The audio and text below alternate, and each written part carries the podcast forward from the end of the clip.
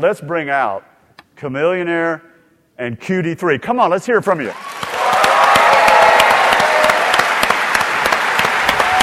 How'd you bring that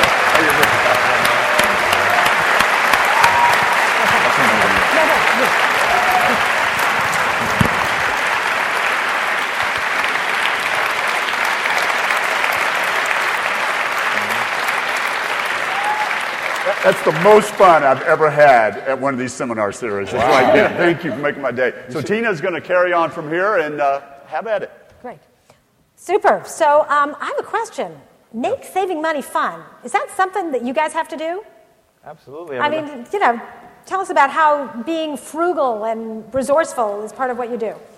I mean, I think that when we first did our first film on Tupac, you know, um, our distributor was like, well, you know, we can only give you a certain amount of budget money for marketing and for the production because you've never done films before. And um, so we were like, cool, we were really passionate about doing something. Uh, you know, Tupac was a friend of mine, so I wanted to do something on his life that solidified his legacy.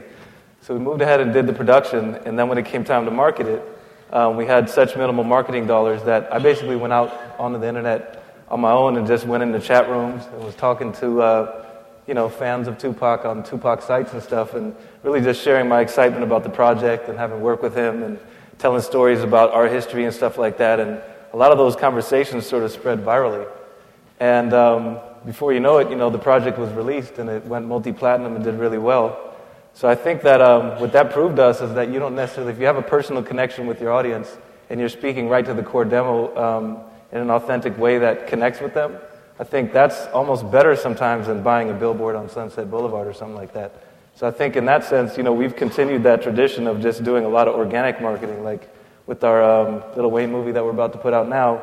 Same thing, you know, we go to the fan sites that are really interested in his content, and there's a lot of sites that need content from Lil Wayne exclusive stuff. So you just barter, give them what they need, and for us, it's great because we're reaching the core demo head on.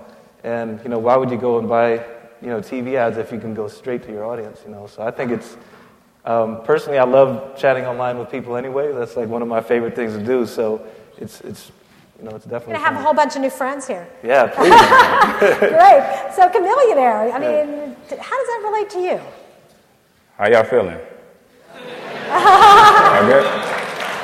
Um, I ain't gonna lie, it used to be a lot more fun when I wasn't the boss.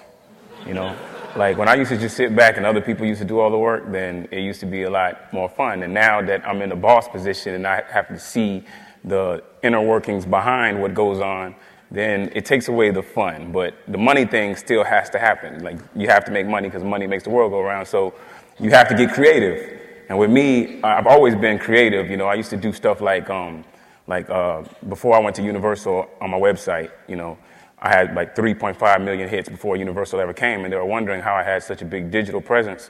But it's because I used to just get creative. Like I, I, I knew that I had a certain amount of fans, and um, I wanted to make myself look bigger than all my, my fellow friends.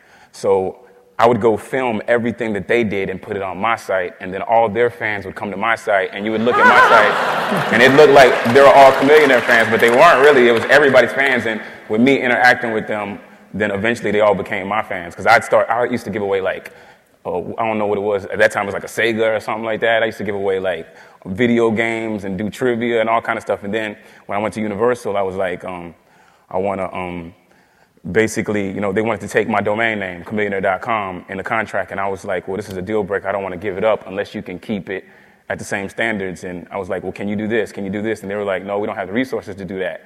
So I was like, what do you mean? I used to have like this little shoutcast server where we could, uh, my DJ would uh, DJ some songs and I'd be rapping and then a screen would come on and they would see us. This was like before everybody was even doing the website things. So all the other rappers used to call me a nerd because they used to be like, you know, he's all on that internet stuff, man. He's a dweeb, you know what I'm saying?